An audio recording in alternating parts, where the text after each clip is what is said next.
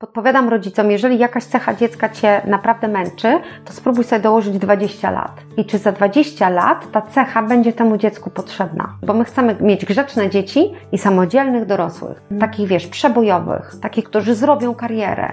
Którzy zarobią pieniądze, zawalczą ze światem, nie?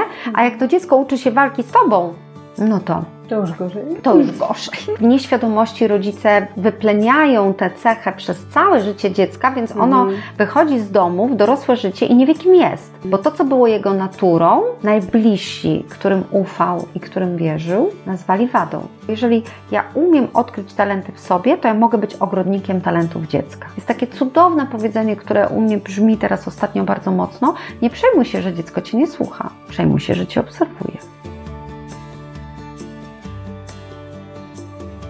Rozmowy siewcy, wychowanie, wiara, edukacja, rodzina.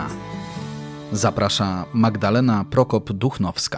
Mój dzisiejszy gość uważa, że każdy, kto ma mózg, ma jakiś talent. A tym gościem jest Iza Antosiewicz, wykrywacz i rozwijacz talentów, propagatorka rodzicielstwa opartego na mocnych stronach oraz autorka 2 książek. Pierwszej o wychowaniu, Nakarm, naucz i pójdź wolno, i drugiej o talentach właśnie. Talenty, odkryj, rozwiń, zbierz owoce. Prywatnie Iza jest mamą 3 dzieci, które dziś są już dorosłymi i co najważniejsze, szczęśliwymi ludźmi. Dzień dobry, Iza. Dzień dobry, witam serdecznie. Może na początek powiedzmy sobie, właśnie wróćmy do tego zdania z początku, że Ty uważasz, że każdy, kto ma mózg, ma jakiś talent. Ja tak się zastanawiam, co z tymi wszystkimi ludźmi, którzy twierdzą, a jest tych ludzi dzisiaj całkiem sporo, wydaje mi się, że niewiele potrafią, niewiele albo nic, tak?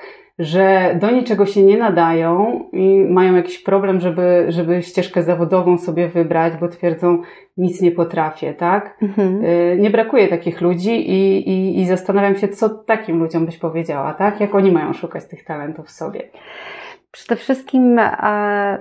Trzeba trochę zweryfikować sobie definicję talentu samego. Ja od 8 lat jestem trenerką mocnych stron i pracuję na narzędziach Instytutu Gallupa i te narzędzia pokazują nam cechy osobowości jako talenty. Czyli to już wywraca nasze takie pojęcie na temat talentu, bo samo słowo talent ma taki źródłosłów biblijny od przypowieści o talentach, gdzie to był bardzo duże bogactwo. To było 34 albo 36 kg złota albo srebra, więc to były miliony złotych monet.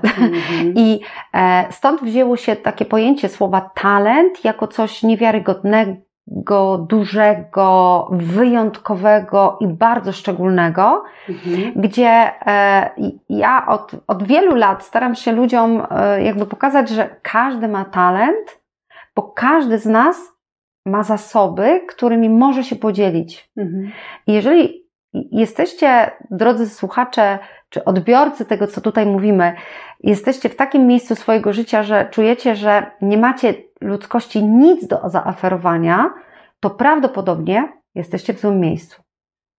Bo nie wierzę w to, że jeżeli łyżeczka ma sens i łyżeczka do espresso miesza espresso, a chochla miesza w dużym garze, i stworzyliśmy jako ludzie narzędzia, które mają sens i które mają jakby powołanie i misję. Wiesz, o co mi chodzi?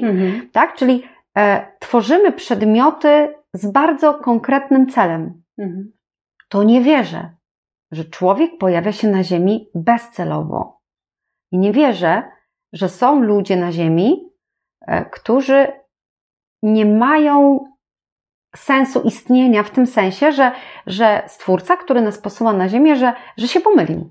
No, że się pomylił i po prostu zrobił beztalencie. No nie ma takiej opcji. Czyli oni po prostu jeszcze tego nie odkryli. Dokładnie. I teraz ja sobie w takim głębszym, filozoficznym rozważaniu doszłam kiedyś do tego, że po prostu my z naszym powołaniem, z tym poszukiwaniem talentów też w sobie, także talentów w postaci cech charakteru, nie tylko talentów umiejętnościowych, bo myśmy się przyzwyczaili, że talent to jest sport, to są artystyczne rzeczy, to jest jakiś super umysł. Albo super serce, nie? I szukamy tych super cech w sobie. Takich wybitnych. Takich wyjątkowych. A my mamy naprawdę pokłady niesamowitych rzeczy w sobie, tylko my ich nie widzimy, bo na siebie patrzymy jak na poziom 0. Bo jak się zaczynamy porównywać, łyżeczka z chochlą, no to co łyżeczka może tej zupy przenieść? No ale chochla nie zamiesza w filiżance. Nie? I chodzi o to, żeby odkryć to swoje miejsce, a my się gubimy, biegniemy za jakimiś autorytetami, wzorami. I ja to lubię, to szukanie tego powołania, talentów, swojego miejsca na ziemi. Porównuję trochę do zakupu sukni ślubnej. Bo panny młode, tak wiesz, bardzo szczegółowo podchodzą do zakupu sukni ślubnej. Oczywiście są też takie, które wejdą pierwszy, lepszy sklep i kupują. Takie też są i leży dobrze. Ale gdyby nie leżało, no to poszłaby do drugiego, trzeciego, piątego, 10 sklepu, aż znajdzie sukienkę, w której czuje się dobrze. A mam wrażenie, że my czasami siedzimy w pierwszej przymierzalni i próbujemy sobie wmówić, że ta sukienka jest ok, bo nie chce nam się rozbierać z tej sukienki i wyjść do kolejnej przymierzalni. A dla mnie poszukiwanie właśnie tego, jak pracują nasze talenty, poszukiwanie tych szczególnych cech, w których nas Stwórca wyposażył, żebyśmy mogli służyć tu na ziemi nimi innym ludziom, to jest droga, to jest proces. To jest proces i cielesny, pracy z ciałem, na przykład nad umiejętnościami różnymi, i duchowy, czyli pracy w duchu, odkrywania poruszeń serca, wiesz, pragnień serca, i umysłowy, bo jak odkryjesz to pragnienie serca, to może się trzeba czegoś douczyć, żeby tym służyć i żeby osiągnąć mistrzostwo. Ale generalnie trzeba chcieć, nie? Czyli chyba to jest najważniejsze, że trzeba... Generalnie trzeba uwierzyć, że po prostu nie jesteśmy zepsutymi misiami. Że jeżeli nam jest w tym miejscu, w którym jesteśmy źle, no to coś trzeba z tym zrobić. Wyjść z tej przymierzalni, zdjąć ten za ciasny garnitur, zdjąć tą brzydką sukienkę i po prostu poszukać tej idealnej. Autentycznie, ja naprawdę wierzę to na poziomie przekonania i takiej głębokiej wiary duchowej, że każdy z nas ma swoje miejsce na ziemi, dla nas przygotowane. Tak jak Jezus powiedział, Bóg przygotował dla was miejsce, dla każdego jest miejsce w niebie, nie? Więc ja naprawdę wierzę, że na ziemi też jest, każdy ma swoje miejsce. Tak napisałaś w książce, że jesteśmy dziećmi króla, Boga, nie? Tak. A często mamy się za takich biedaków, co nie mają takich znalezionych nic, albo zero, albo za mało, nie? Dokładnie. I wiesz, i to o to chodzi, żeby tak chwilę dać sobie czas na takie ochłonięcie i przyjęcie tej wiadomości, że każdy ma talent. No okej, dobra. No ale nie ja? To co? Jesteś taki wyjątkowy, że jesteś beztalenciem? Czy po prostu uwierzyłeś w kłamstwo na swój temat? No to powiedzmy sobie, co to ten talent jest właściwie, bo w książce tak fajnie wytłumaczyłaś to na przykładzie neuronowej autostrady. Tak. Może powiedzmy sobie o tym, bo to taki fajny, obrazowy przykład. Tak, to te rzeczy, które tłumaczyłam w książce, to też po prostu są materiałami Instytutu Gallupa, na których narzędziach pracuję. Więc rzeczywiście rodzimy się prawdopodobnie, no bo nikt dziecku głowy nie otworzył i nie policzył tych neuronów, ale szacunkowa liczba neuronów w dniu urodzenia na Ziemi to jest 100 miliardów. I te neurony w ciągu pierwszych lat życia dziecka bardzo mnożą swoje połączenia między sobą, tak zwane połączenia synaptyczne. I do 5 roku życia dziecko wytwarza 15 tysięcy połączeń między jednym neuronem a resztą.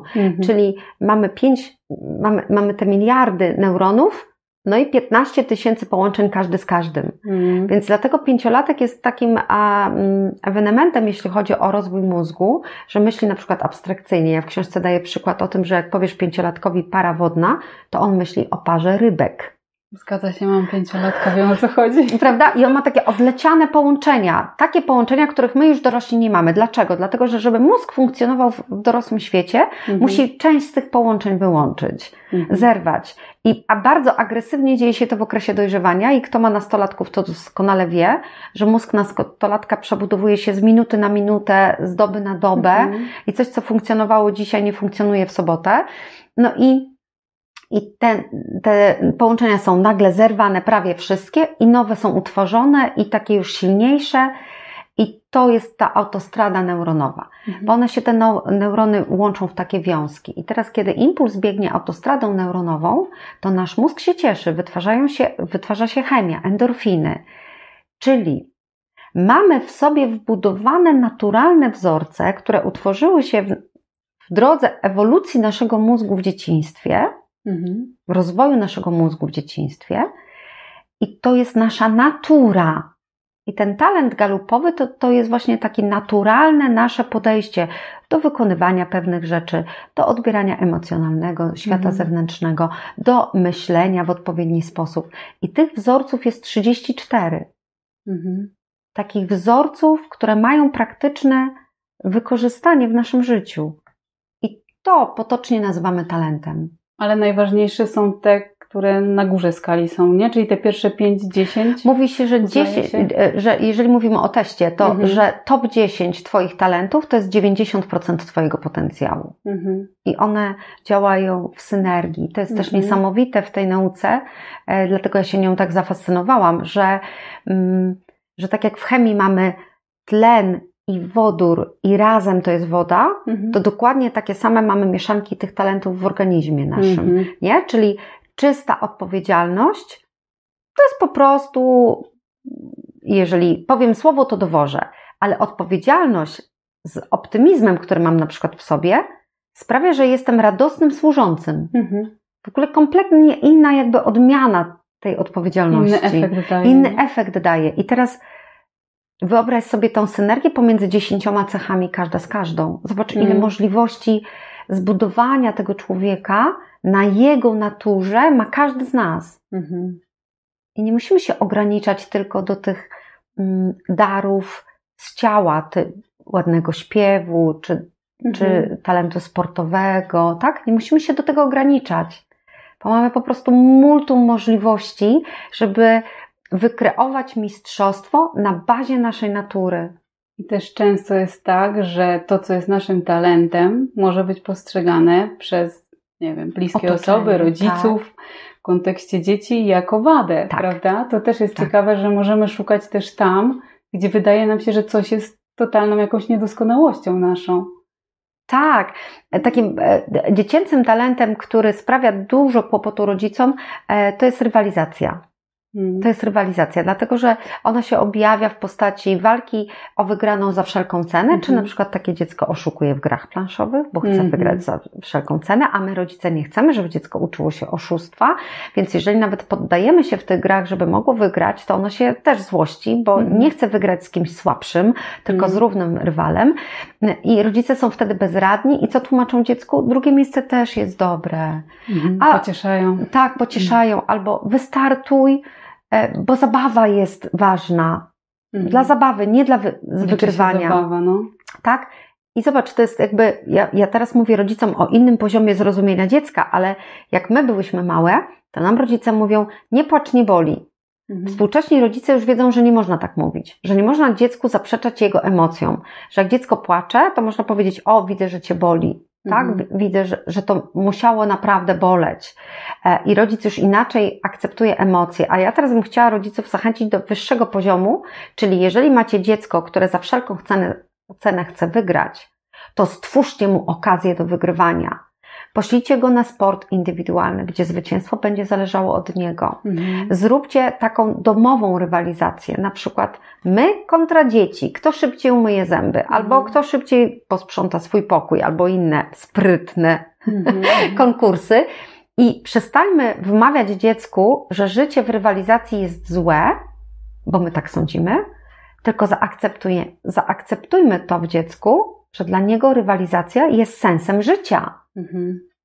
I to dziecko z tego wyrasta w pewien sposób, ale nie zawsze, bo przecież podziwiamy Igę, podziwiamy Phelpsa, podziwiamy innych sportowców, którzy są maszynkami do wygrywania. No i co?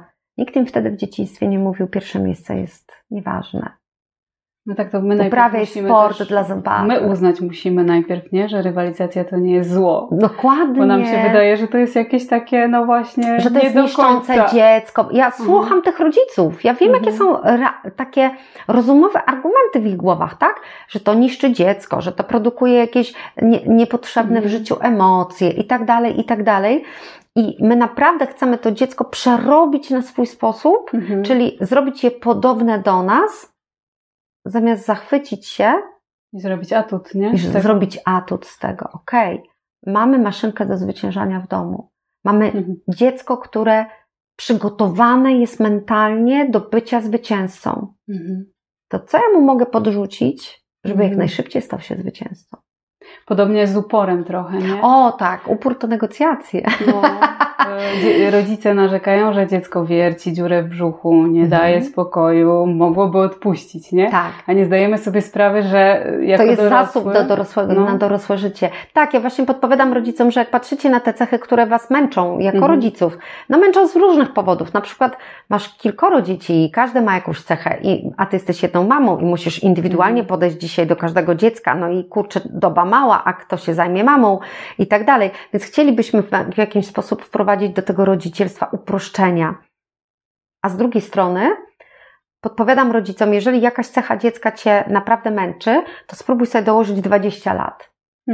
I czy za 20 lat ta cecha będzie temu dziecku potrzebna w dorosłym życiu, bo my chcemy mieć grzeczne dzieci i samodzielnych dorosłych. Takich, wiesz, przebojowych. Takich, którzy potrafią się sprzedać, którzy zrobią karierę, którzy zarobią pieniądze, zawalczą ze światem, nie? A jak to dziecko uczy się walki z tobą, no to... To już gorzej. To już gorzej, tak, to już gorzej. To niech walczy ze światem, a nie ze mną. A podobnie z rzeczami, w których chcemy dzieci podciągać, czyli na przykład, nie wiem, za ciche dziecko trochę podgłośnić, tak. Jak jest nieśmiałe, wypychać do zabawy, tak, że...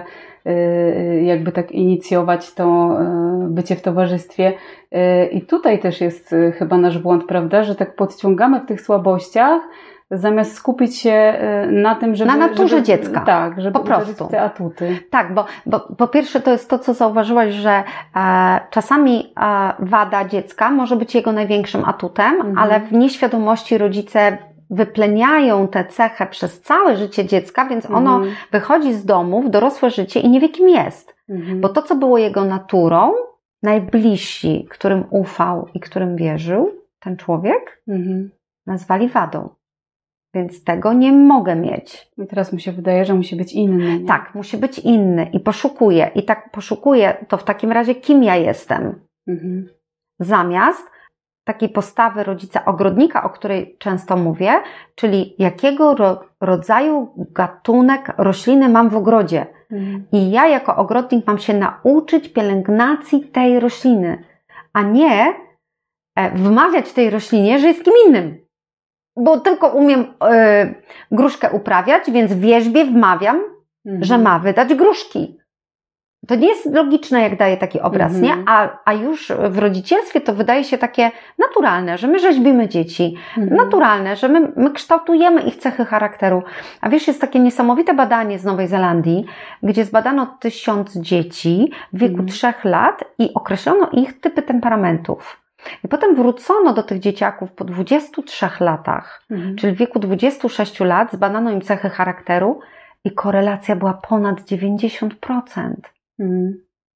To oznacza, że im jesteśmy starsi, tym jesteśmy coraz bardziej sobą.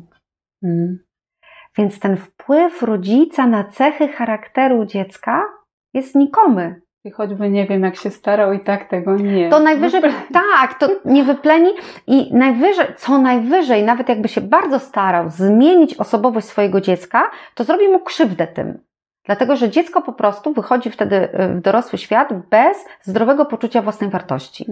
Wychodzi, ma zbudowane różne pewności siebie, różne cechy, na temat których wie, że robi dobrze, ale tak naprawdę jak go zapytasz, kim jesteś, to nie umie odpowiedzieć. I robi wbrew sobie cały czas, nie? A nawet nie do końca może zdawać sobie z tego sprawę. Długo robi wbrew sobie, w ogóle nieświadomie i to są prawdopodobnie ci ludzie, o których mówiłaś na samym początku. Nie mam w sobie żadnego talentu. Okej. Jestem nieudacznikiem, tak? Jestem zepsutym misiem. I ja nie chcę obwiniać rodziców, że oni psują misie. Naprawdę nie. Ja tu jestem po to, żeby pokazać, że jest inny rodzaj wsparcia rodzicielskiego, który mogą rodzice dać i żeby oni po to sięgnęli, że skoro już nas słuchają, no to niech coś zmienią. I nawet jeżeli macie już, nie wiem, duże dzieci albo dorosłe dzieci, to można cały czas zmienić swoją postawę. Ja jestem, wiesz, takim orędownikiem w tu i teraz podejmowania decyzji o zmianie i bez względu na długość trwania relacji zawsze można coś zmienić. I w sobie, prawda, bo ci rodzice, którzy tak, a nie inaczej wychowywali te dzieci, też chyba nigdy nie jest za późno, żeby rozpoznać talenty. No tak. Mówiłaś kiedyś coś takiego, że najstarsza twoja klientka, ile to miała tam 65 albo 70 no i to był prezent od jej córki. Także, no bo jeżeli podejdziemy do tego, że to jest wiedza o mnie, dla mnie i dla innych, a nie poszukiwanie zmiany w życiu w postaci, nie wiem, zmiany zawodu, czy zmiany jakiejś diametralnej, społecznej, to jeżeli podejdziemy po prostu do tego typu obserwacji siebie jako do pogłębiania wiedzy o sobie, to wiek nie ma znaczenia.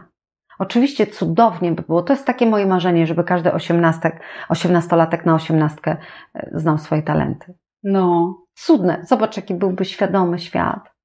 To prawda. Jeszcze na kilka lat przed wyjściem z domu miałby taką poręcz, że o, to jestem ja, że nawet jeżeli dorośli, którzy go otaczali w dzieciństwie, bo to nie zawsze są rodzice, to czasami jest babcia, sąsiadka, nie wiem, dobra ciocia, która tam powie jedno czy dwa zdania i dziecko to zapamiętuje i idzie z tym, jak wiesz, z taką prawdą objawioną o sobie, a to nie jest prawda o tym dziecku, tylko to jest prawda tej cioci.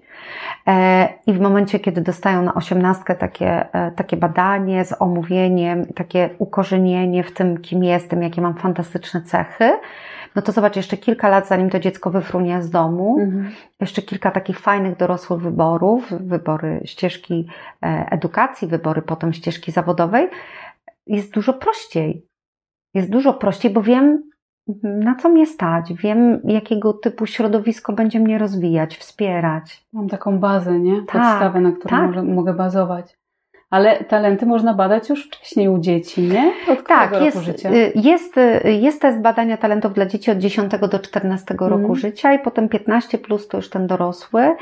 Ja jestem z tej szkoły, która mówi, że ten dziecięcy warto robić w przypadku, gdy właśnie mamy takie, jak ja to mówię, ufolutka w domu, czyli kompletnie inne dziecko niż rodzice i rodzice nie potrafią go zrozumieć, pokochać takim, jakim jest i potrzebują wiedzy o tym dziecku, żeby poszerzyć jakby sobie swoją percepcję, bo generalnie rodzic jest świetnym obserwatorem. Jak zrobi swoją robotę w kwestii obserwacji własnego dziecka, natury swojego dziecka i zrobi tą swoją mentalną pracę, że ma się zafiksować na naturze dziecka, a nie zmianie cech charakteru, to nie potrzebuje testu.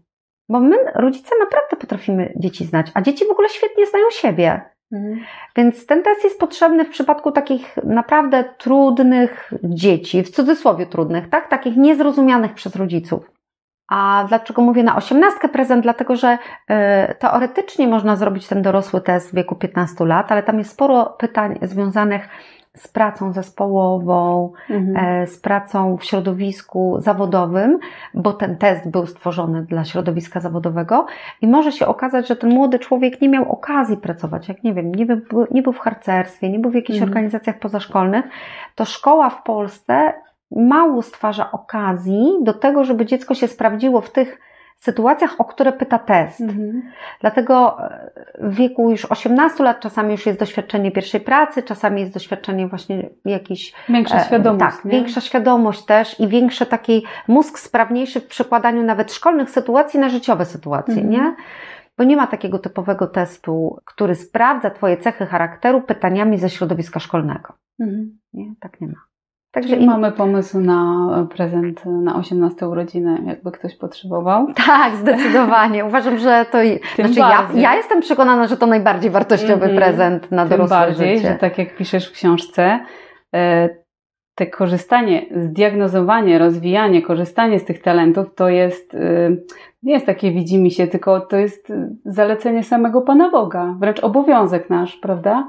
No tak, ja zinterpretowałam przypowieść o talentach. No dokładnie. Tak, bo generalnie bardzo fajna jest taka interpretacja tej przypowieści jako przypowieść biznesowa, tak, że masz puścić w obieg te pieniądze, w ogóle jest interpretowana też jako przypowieść o zarządzaniu finansami, żeby uruchamiać przepływ, a nie kumulować te pieniądze bez uruchamiania przepływu, ale... Ja się uczepiłam tego słowa talent, że to jest ten właśnie współczesnie rozumiany talent i też rozumiany przez różnego rodzaju narzędzia jako specjalny dar i że rzeczywiście zauważ, że ta przypowieść jest już pod koniec Ewangelii, po przypowieści o pannach roztropnych i nieroztropnych, a przed opisem sądu ostatecznego. Wiesz, a w Biblii nie ma przypadków, więc to jest taka naprawdę mocna wskazówka. I tam Pan, ten Pan z przypowieści jest srogi i jest sędzią. Więc możemy przypuszczać, że to, że nie zajęliśmy się własnymi talentami, będzie pewnego rodzaju przedmiotem sądu. Będziemy rozliczani. Że będziemy rozliczani z tego, co dostaliśmy. I co się wtedy wytłumaczymy? Panie Boże, nie wiedziałem? No nie. Właśnie słuchasz Izy Antosiewicz i teraz już nie możesz powiedzieć, że nie wiedziałeś. Tym bardziej, że talenty wskazują na misję życiową. No często tak właśnie można jest. Się dogrzebać misji, więc po narzędziach. Skoro zostaliśmy stworzeni z jakąś misją, no to dogrzebanie się do talentów, no to powinna być podstawa, żebyśmy wiedzieli, co w tym życiu robić. To nie jest aż takie oczywiste, bo ja tu chcę zdementować, To nie jest tak oczywiste, że pójdziesz sobie, zrobisz test, poświęcisz na to pół godziny i będziesz wiedział, co masz w życiu robić. To nie jest takie proste. Ale jest prościej wiedzieć, co mam w życiu robić, kiedy wiem, czym jestem obdarowany. I kiedy to, co wydaje mi się, że było takie płytkie i nieważne, to narzędzie nazywa talentem. Okay? Bo wiesz, gdybym ja bez wiedzy, którą tutaj się chwalę, rozmawiała sobie z Tobą i powiedziałabyś, wiesz, bo Ty jesteś taka entuzjastyczna, bo Ty masz w sobie tyle energii, Ty zarażasz mnie energią, jak z Tobą się spotykam, to się napełniam, to sobie bym pomyślała, no cieszę się, że mogę Ci to dać, ale to nic wielkiego. Bo ja to zawsze miałam. Ja patrzyłam kiedyś na moje zdjęcie w wieku 3 lat, ja się śmiałam dokładnie tak jak teraz, a ciągle słyszę o tym, że ten uśmiech jest taki promienny, nie? Ja to zawsze miałam. Ten uśmiech we mnie zawsze był. I ta radość, taka wewnętrzna radość była zawsze we mnie. I taki niepoprawny optymizm. I ja słyszałam, że to jest wada. Ja słyszałam, że jestem naiwna. Aż tak. Tak. Więc wiesz, a to jest mój zasób. I teraz mogę chodzić sobie przez świat i mówić tak, nie śmiej się tak głośno. Dlaczego ze wszystkiego się chichrasz? Dlaczego masz tyle energii? Kiedyś moja córka powiedziała do mnie, mamo, twój entuzjazm jest męczący. Uspokój się trochę. Wyhamuj. Tu ziemia, tak. I teraz ja słyszałam te wszystkie cechy i mogłabym je zebrać do kupy i powiedzieć, okej, dobra, to ja się zmienię. To ja będę bardziej poważna. Będę ubierać się poważnie, będę mówić poważnymi słowami, nie będę miała zdrowego dystansu do własnych pomyłek, tylko będę się nimi przejmować. I teraz zobacz, czy ja jako taka osoba mogłabym ludziom służyć tym entuzjazmem? Nie. A skoro ja mam go tak w obfitości, to po to, żeby się tym dzielić. I on bywa męczący. Ojciec Ignacy mówi o tym, że wada główna to jest, cecha charakteru, która jest w nadmiarze. Wszystko ma plusy i minusy. Nie? Dokładnie. I teraz z talentami też trzeba pracować. Nie tylko je odkryć i położyć na półkę. Bo to jest niewielka różnica niż ten sługa, co je wziął od Pana i zakopał. Trzeba z nimi pracować, trzeba mieć świadomość tego, że im więcej wiemy, tym więcej będzie od nas wymagano. Proste. To skupmy się może na dzieciach teraz konkretnie, bo duża część książki jest o właśnie odkrywaniu talentów u dzieci. Znaczy w ogóle o talentach u dzieci, nie? I właśnie czemu się przyglądać, jak to robić, żeby te talenty w dzieciach wyłuskać, żeby je tak podprowadzić, tak? Że być może to albo tamto jest Twoją mocną stroną. Czemu, na co zwracać uwagę? W prostych kilku punktach, tak? Bo to można gadać, ale w kilku prostych punktach. Po pierwsze, uwierzyć, że cechy charakteru są zasobem mojego dziecka. Nie tylko umiejętności do śpiewania, skakania i szybkiego pływania, ale także cechy charakteru. I to osobowość. Jest tak, osobowość. I to jest największy zasób każdego z nas. Bo my wszędzie tą osobowość ze sobą zabieramy. Czyli pierwsza rzecz to uwierzyć w to, że to ta osobowość. I ja w ogóle mówię w mojej książce, że pierwsza rzecz to odkryć własne talenty, czyli zachwycić się sobą. Bo tylko rodzic, który naprawdę jest okej ze sobą, który kocha siebie, przykazanie miłości, jak siebie samego. Nie? Kochać bliźniego swego jak siebie samego. Pokochać siebie. A kto mówi, że rozwój jest prosty? Rozwój to krew, pot i łzy. Więc pierwszy etap to jest po prostu zachwycić się sobą. Możemy zachwycić się wzajemnie w małżeństwie. O, ty to wnosisz do mojego życia. Bez ciebie byłoby smutniej, bez ciebie byłoby za cicho na przykład, bo fajnie, że mówisz. My słyszymy często, że za dużo mówimy. My, talenty gadające, często słyszymy, że nasza mowa jest jak brzęczenie much, ale jak się obrazimy i przestajemy gadać, to jakoś jest nieswojo. Jakoś czegoś brakuje. Więc pierwsza rzecz to wykonać tę pracę ze sobą i między sobą rodzicami. Okay? To jest pierwszy krok. Dla mnie podstawowy, bo jeżeli ja umiem odkryć talenty w sobie, to ja mogę być ogrodnikiem talentów dziecka. Czyli sfokusować się na dobro generalnie. Tak, na to, co działa. I na obserwacji dziecka ja podpowiadam w książce obserwacje w swobodnej zabawie. Bo to jest to najlepsze środowisko dla dziecka. A wiesz, ja teraz obserwuję, że jak sobie zaglądam na place zabaw, to dzieci się bawią na zabawkach, a rodzice siedzą na komórkach. Dokładnie. Tracimy najlepszą okazję w życiu na to, żeby popatrzeć, kogo mamy. Kto do nas przyszedł. Kto nas wybrał na rodziców. Nie? I teraz jeżeli patrzymy, że dziecko nie wiem, bardzo szybko się zaprzyjaźnia z ludźmi. To jest atut.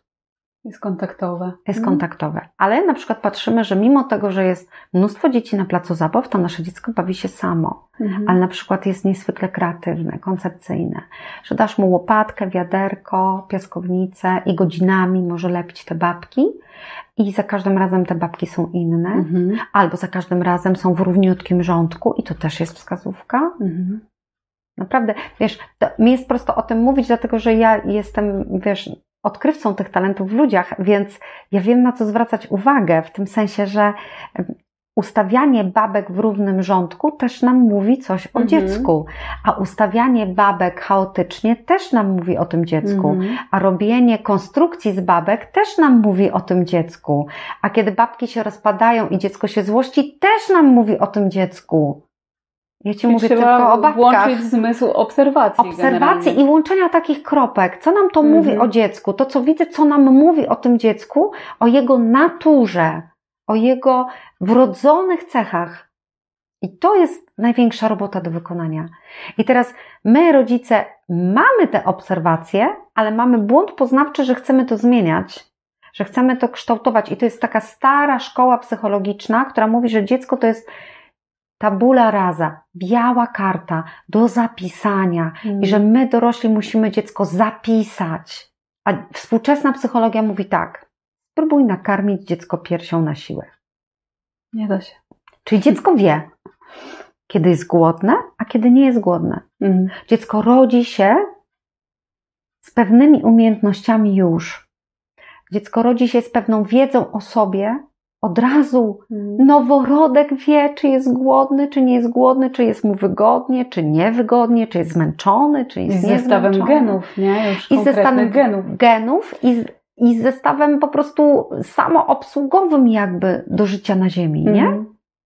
I teraz, jeżeli odczepimy się od tej starej myśli, że rodzic ma ukształtować dziecko, i kupimy tę nową myśl współczesnego podejścia psychologicznego, że rodzic ma zaopiekować dziecko i pomóc mu rozwinąć to, co już w sobie naturalnie ma. I zobacz, jak dziecko uczy się chodzenia, to jest moja ulubiona metafora. Jak dziecko się uczy chodzenia, to my klaszczemy po pierwszym kroczku, więc dziecko robi drugi i trzeci, bo rodzice się cieszą. Tak? Prosty mechanizm. A, to jak wstanę, znaczy wstałem, bo widziałam mamę i tatę na dwóch nogach, więc to się da, modeluje się dziecko i jak wstaję, to wszyscy się cieszą, to wstanę częściej, bo się wszyscy cieszą, bo jest entuzjazm, tak? I nikt małemu dziecku nie tłumaczy, jak ma chodzić. Nie tłumaczy bioderko, nóżka, przenieś ciężar ciała, uważaj, równowaga, szeroko rączki. Nikomu do głowy to nie przychodzi. A już nastolatkowi, który chce się oderwać od rodziców i eksperymentuje, wszyscy chcą tłumaczyć. Nie? Już nikt nie pozwala mu upadać. Zaczyna się kształtowanie. Tak. Znaczy to się już dużo wcześniej zaczyna podejście. Bo rodzice wierzą, że mają kształtować. I to jest taka wiara przekazywana z pokolenia na pokolenie bez refleksji. My trochę może wychowanie mylimy też z tym kształtowaniem. Tak, bo w ogóle wychowanie to jest wychowanie. No właśnie, wydaje nam się, że musimy wychować dziecko. A tak naprawdę to jest jakieś sztuczne pojęcie, wychowanie. Dlatego, że my tak naprawdę jesteśmy wzorcem i mózg jest ułożony tak, żeby się modelować. Czyli widzi model i uczy się, tak mogę. Mhm. Widzi model chodzących na dwóch nogach, okej, to ja też tak mogę. Mhm. Widzę krzyczącą mamę, okej, to ja też mogę krzyczeć. Czyli z obserwacji głównie. Oczywiście. Jest takie cudowne powiedzenie, które u mnie brzmi teraz ostatnio bardzo mocno. Nie przejmuj się, że dziecko Cię nie słucha. Przejmuj się, że Cię obserwuje. Mhm. Bo tamtędy się uczy ten mózg.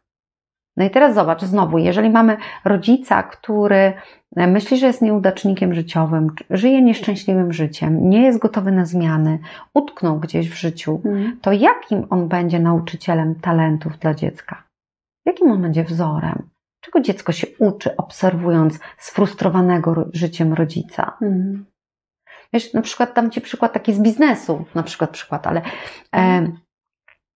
ja pracuję, jestem wykładowcą w Azbiro, w Szkole dla Przedsiębiorców.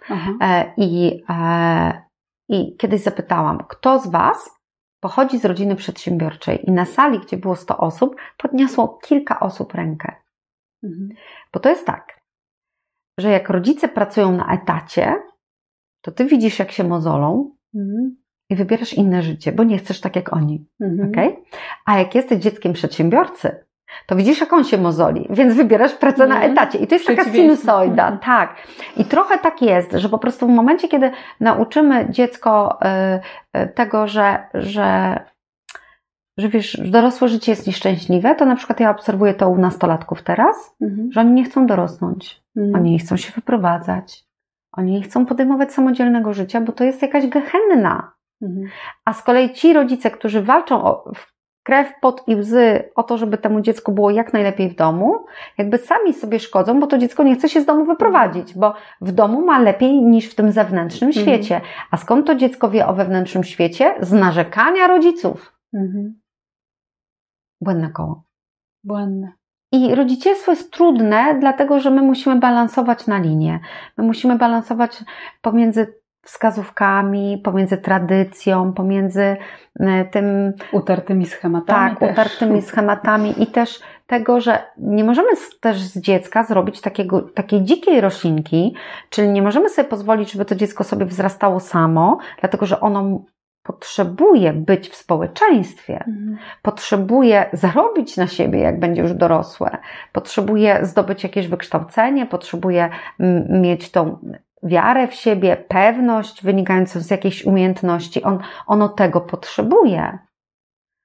Tylko to, o czym dzisiaj mówimy, to jest takie zdrowe poczucie własnej wartości, czyli wiem, kim jestem, znam moje mocne strony, słabe strony i jestem ustosunkowany do tego. A jeżeli nie znam tego, nigdy się nad tym nie pochylałem, albo myślę, że nic nie mam, to buduję sobie te domki pewności siebie, a pewność siebie to jest to, co nam ludzie powiedzą, że jesteśmy dobrzy. Na przykład jestem świetny z matmy, ale słaby w szachy albo w sporcie jakimś tam. I kiedy ludzie przestają nam mówić, że jesteś świetny z matmy albo przestają mieć wyniki z tej matmy, to ten domek się składa. I jeżeli nie wiesz, kim jesteś... A to ze środka, nie? Powinien ze środka, dokładnie. To jesteś załamany, bo domek, na którym wszystko budowałeś, leży w gruzach. No i to jest takie moje, wiesz, największe marzenie, żeby zapoczątkować taki ruch w polskich domach, rodzinach, żeby dzieciaki z domów wychodziły w dorosłe życie ze zdrowym poczuciem własnej wartości, czyli wiedziały, kim są. I to jest Twoja życiowa misja. To jest moja życiowa misja i to jest moje największe pragnienie serca. I ja sobie zdaję sprawę, że umrę, zanim się to stanie. Ale powoli. Ale nie mam ambicji, rodzin, tak, nie mam ambicji, żeby tą reformę zrobić za mojego życia. Mam ambicję, żeby to rozpocząć i żeby siać. Ja jestem siewcą. Bóg daje wzrost, a kto inny zbierze plony. I ja po prostu jestem po to, żeby ludzi obudzić do tego myślenia. Czyli wiemy już, że żeby te dzieciaki wychodziły z naszych domów ze zdrowym poczuciem własnej wartości, to skupiamy się na tym, co potrafią, a nie na tym, czego nie potrafią. Czyli nie na trójkach i dwójeczkach na świadectwie, tylko na piątkach i szóstkach, nie? Tak. Ale teraz pytanie, bo skupiamy się na dobrych stronach, ale co z tymi słabymi? Bo jednak Na przykład w kościele katolickim no też chociażby mamy takie podejście, żeby jednak pracować, nie? Nad swoimi słabościami. Tak, bezwiednie chyba robię jakąś rewolucję w kościele katolickim. No, Pan Bóg uzdalnia powołanych, a nie powołuje zdolnych, ale wracając do tego, co mówisz, to nie jest tak, że my omijamy w ogóle słabości, bo mamy taką tendencję do takich ekstremalnych, jak ja to mówię, wajcha w lewo, wajcha w prawo. Albo tłuczemy tylko te słabości, albo w ogóle o nich zapominamy. Nie. Życie jest tym balansem wyborów ciągłych i sprawdzania, po owocach. Czy to działa, nie działa? Nie działa, no to wychodzę z tej uliczki, wchodzę w następną uliczkę. Ja przynajmniej tak żyję, że ja testuję, ja mam tak zwane checkpointy, tak? Czyli sprawdzam, czy dana metoda idzie w dobre owoce. Idzie w dobre owoce? Super. Robię tego więcej. Nie idzie w dobre owoce? To cofam się 2 kroki i szukam innej metody.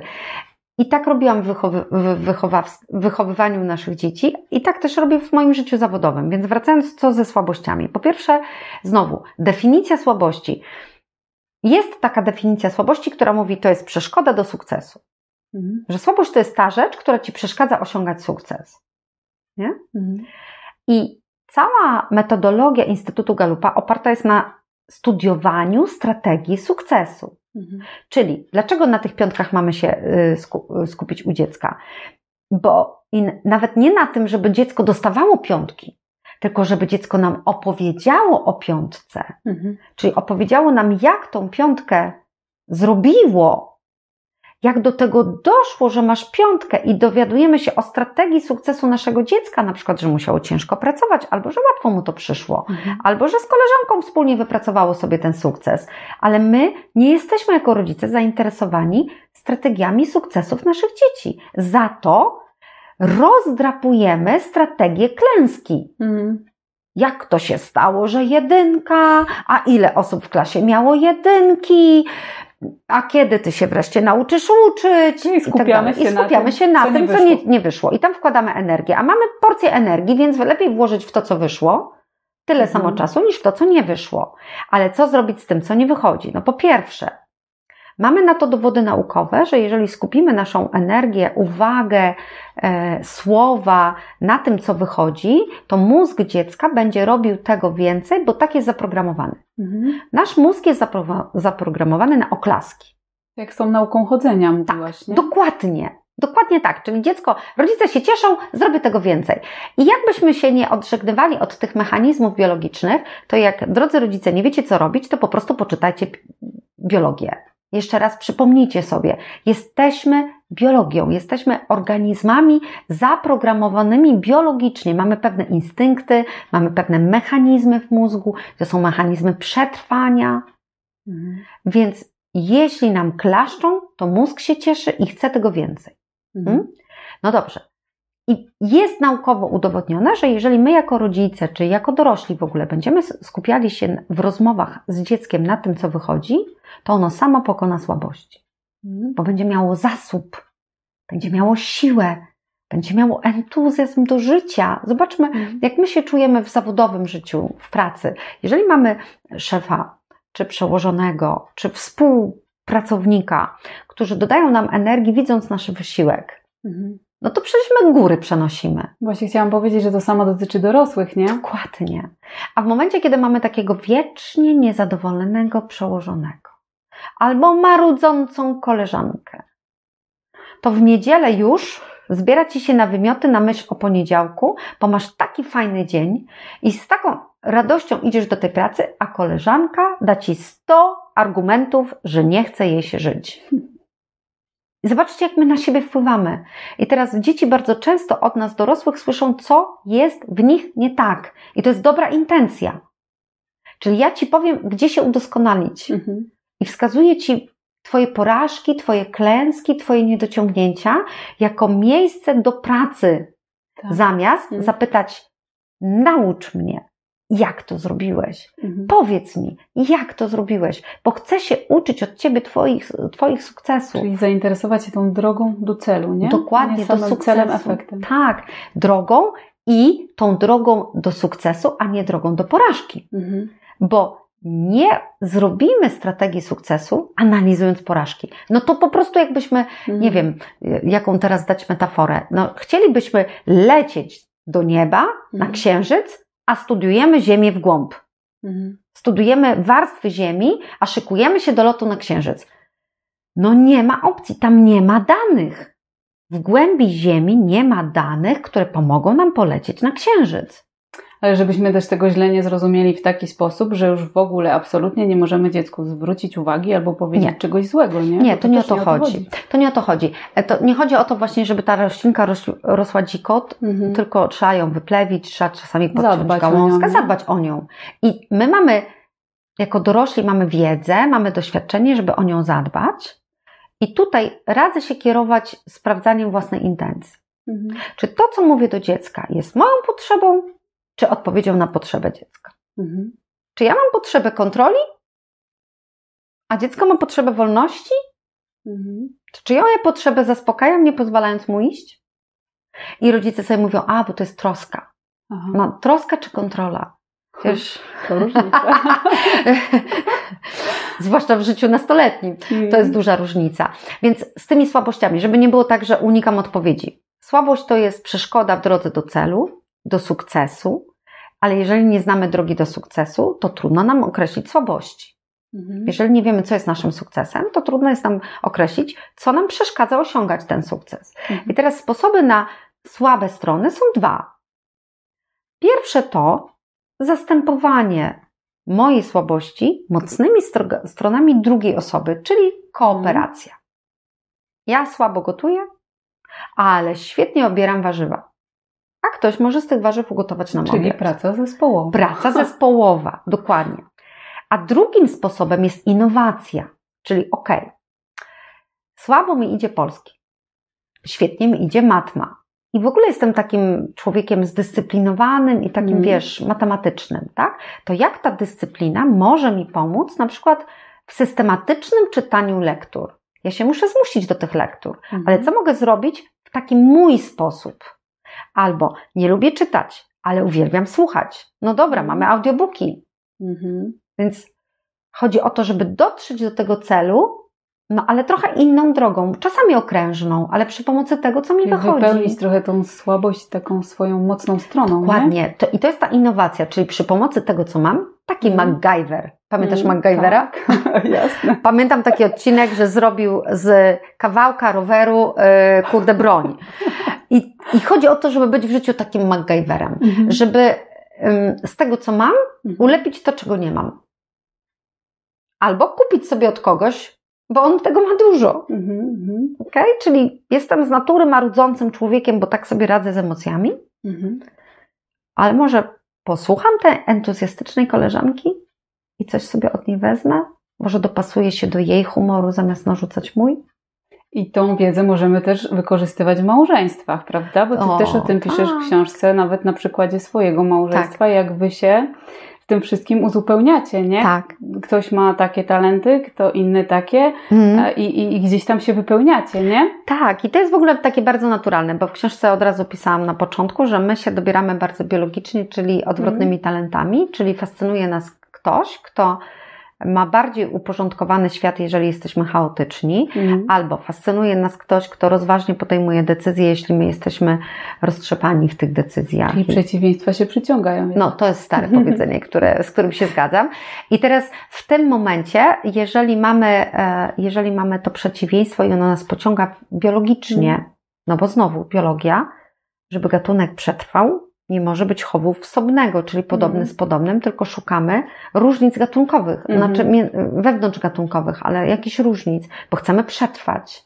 Nie? Jakie to sprytne wszystko. No. Tak, bo w ogóle nasze mózgi, to jest w ogóle, ja się spotkałam z taką teorią biologiczną, moje dzieci mówią, że jestem kryptobiologiem w ogóle, że to, że mózg, że ludzie wygrali ewolucję, polegało na tym, że stworzyliśmy mózgi, które między sobą się komunikowały i stworzyliśmy tak zwaną zbiorową inteligencję. Zwierzęta tego nie robią. Każde zwierzę walczy o własne przetrwanie, a ludzie wspólnie zaczęli o siebie wzajemnie dbać. I to jest przewaga ewolucyjna. I teraz W małżeństwie to jest naturalne, że poszukując partnera życiowego, no poszukujesz partnera do przetrwania, tak? Biologia. Więc poszukujesz kogoś, kto będzie uzupełniał ciebie, czyli będzie miał naprawdę przeciwstawne cechy do ciebie, ale nie do końca totalnie różne, bo wtedy się nie dogadacie, a umawiacie się na całe życie, tak? Więc chodzi o to, żeby te cechy charakteru się uzupełniały, a jednocześnie, żeby były wspólne wartości. Bo na tym budujemy tą jedność, na wspólnych wartościach. No i teraz to, co nas fascynowało na etapie kochania się i zakochania, po wielu latach wspólnego życia staje się przywarą. Dlatego, że mózg uczy się przez podobne.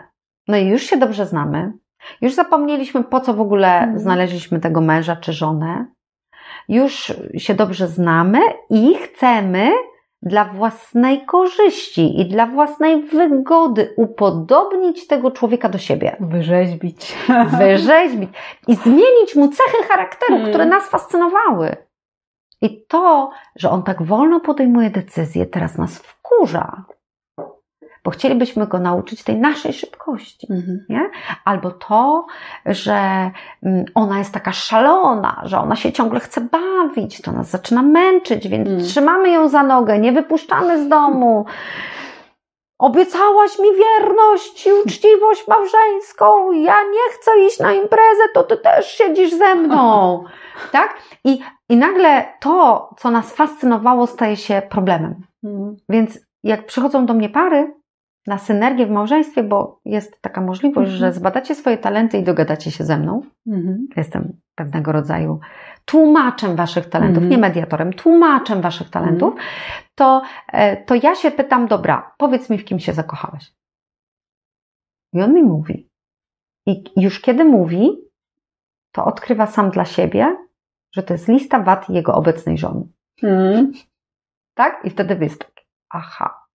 Czyli na te wady trzeba na nowo spojrzeć jak na zalety. Dokładnie. No bo kiedyś patrzyliśmy jak na zalety. Dokładnie. Z jakiegoś powodu te osoby do życia sobie zaprosiliśmy, żeby nas uzupełniały w pewnych rzeczach.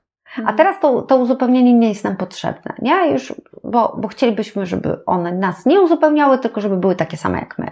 Bo już nabraliśmy pewności siebie, nabraliśmy jakiegoś życiowego doświadczenia i zapomnieliśmy, że ogromną siłą ludzkości jest wspólna inteligencja. Jest ten wkład. Zaczynamy nie wkładać, zaczynamy naszemu mężowi czy żonie dawkować. Nasz dobry humor, nasze pomysły, naszą logikę, naszą decyzyjność. Zaczynamy sobie te zasoby wycofywać ze związku i wtedy się psuje. Okej. A takie ostatnia już kwestia, bo w książce piszesz też, że dużo o tym, że to odkrycie talentów i rozwijanie w waszej konkretnie rodzinie wzniosło was na wyższy poziom synergii w stadzie.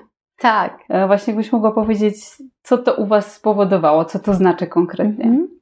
Przede wszystkim, wiesz, ponieważ ja też jestem dzieckiem lat 70., więc to kształtowanie mnie w rodzinie też się odbyło. To nie jest tak, że nagle ja tutaj, wiesz, jestem motylek, który tutaj sfrunął z nieba i ma inną historię niż nasi słuchacze.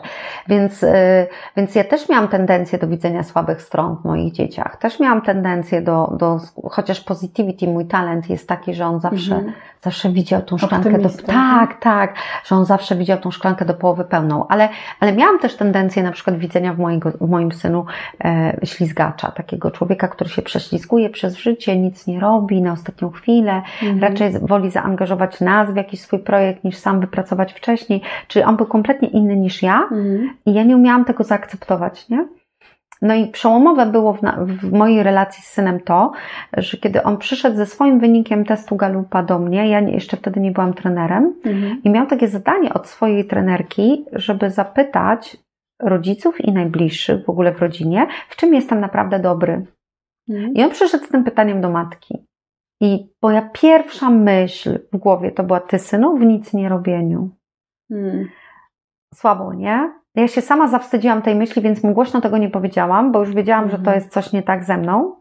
Coś mu tam odpowiedziałam, a potem przeczytałam 5 stron od Instytutu Gallupa, 5 stron konkretnych zachwytów nad moim dzieckiem. Mhm. I zobaczyłam, że mogłam też to widzieć. Mogłam widzieć jego kreatywność, mogłam widzieć jego podtrzymywanie relacji. Tylko nie skupiałaś się na tym, nie? Nie. Ja się skupiłam, że on nie pracuje tak jak ja. Że on ma inny styl załatwiania spraw w życiu. Mnie to bolało, bo chciałam, żeby był taki jak ja. No tak, pod siebie. Pod siebie, dokładnie. Więc pod tym względem to zrewolucjonizowało nasze życie, że ja odkryłam, i o tym piszę w książce, że mój mąż ma jeden z najbardziej samotniczych talentów z 34 i to, że on ucieka od rodziny, w cudzysłowie teraz to mówię,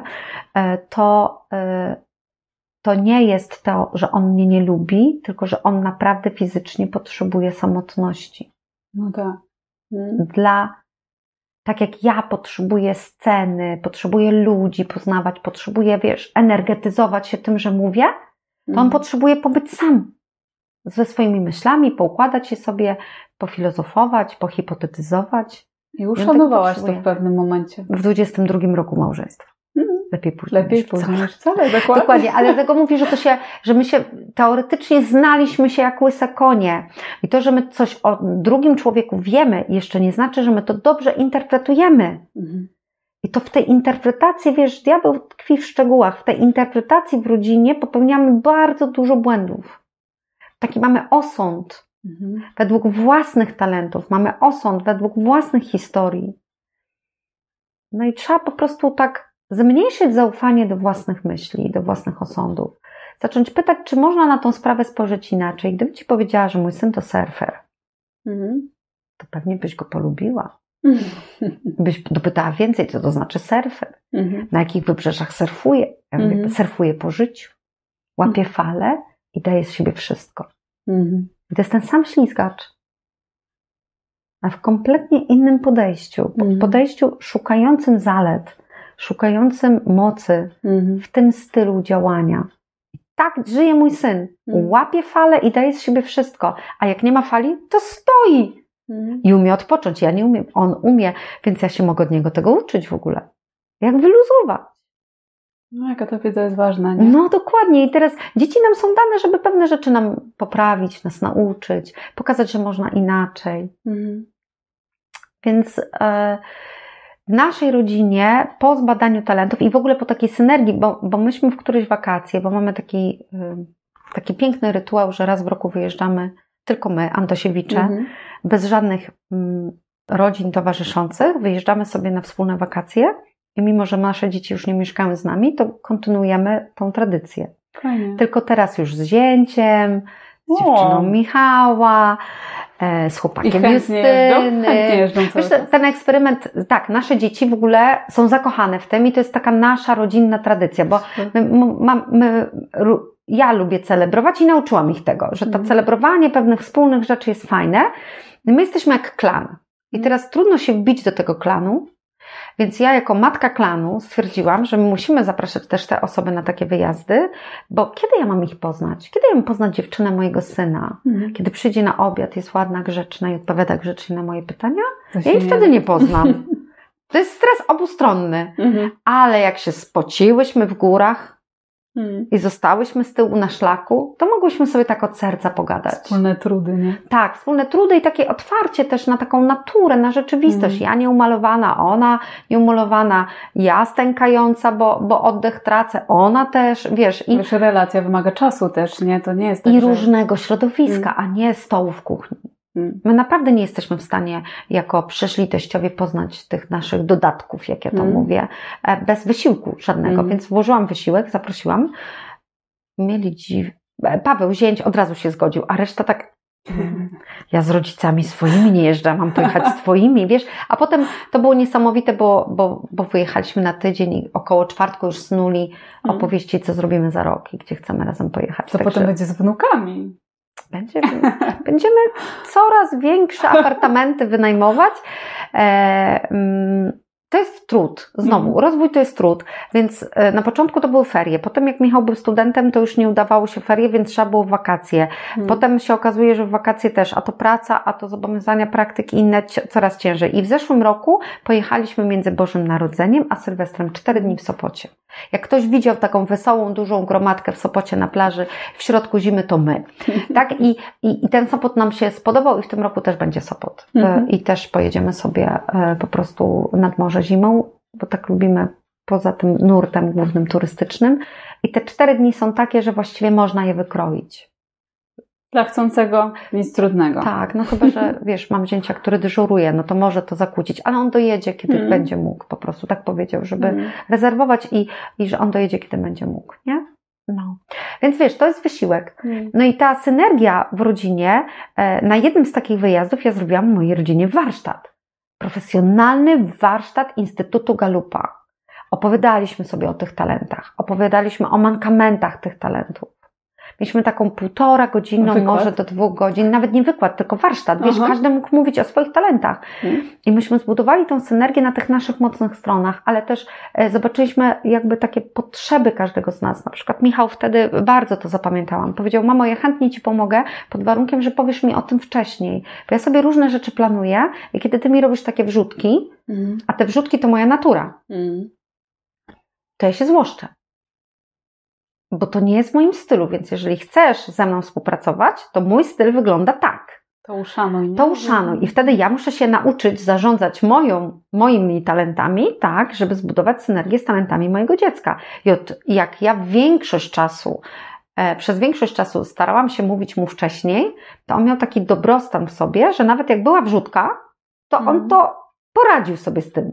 Ale jeżeli on ciągle ma wrzutki, to ciągle ma takie mniemanie, że mama mnie nie szanuje, mama nie uszanowała tego, co powiedziałem i mama narzuca mi swój styl, więc ja się muszę dopasowywać i w tej złości w naszej relacji był cały czas. Więc zobacz, to są takie drobiazgi. To są takie drobiazgi, które polegają na tym, żeby zaobserwować, skomunikować i zbudować na różnicach. Jak zwrócimy uwagę, uszanujemy, to już też inaczej relacja wygląda, nie? Dokładnie. To wszystko wpływa na tą relację w rodzinie, na te wzajemne stosunki, że chcemy albo nie chcemy ze sobą przebywać. Tak, i na tym powiedziałam, że ta synergia, bo synergia to jest takie słowo z biznesu, ze świata rozwojowego. Synergia oznacza, że 2 elementy ze sobą tworzą coś więcej niż tylko suma tych 2 elementów. I ja mówię, 1 + 1 równa się 11. W rodzinie opartej na synergii wznosimy się na kompletnie inny poziom komunikacji, współpracy i miłości, takiej miłości bliźniego, miłości miłosiernej. Bo łatwiej jest też być miłosiernym, łatwiej jest wybaczyć. A są 3 metody sprowadzania nieba do domu. Przebaczenie, wdzięczność i proszenie o pomoc. I zobacz, jak to jest proste, kiedy znasz talent. Tak, no. Wiesz, kogo prosić o pomoc, że możesz. Łatwiej Ci przebaczyć, jeżeli dokładnie. Wiesz, jakie ma talenty. I łatwiej Ci być wdzięcznym, kiedy widzisz te talenty. I to jest piękne podsumowanie tej rozmowy. No. Dziękuję Ci bardzo. Dziękuję. Za tą rozmowę, Iza. Dzięki, niech się niesie. Rozmowy Siewcy i inne nasze podcasty są dostępne na naszym portalu siewca.pl, na naszym kanale na YouTube oraz w serwisach podcastowych, m.in. Spotify i Apple Podcasts. Zapraszamy Cię do subskrybowania naszych treści, by niosły się one jak najszerzej. Do usłyszenia.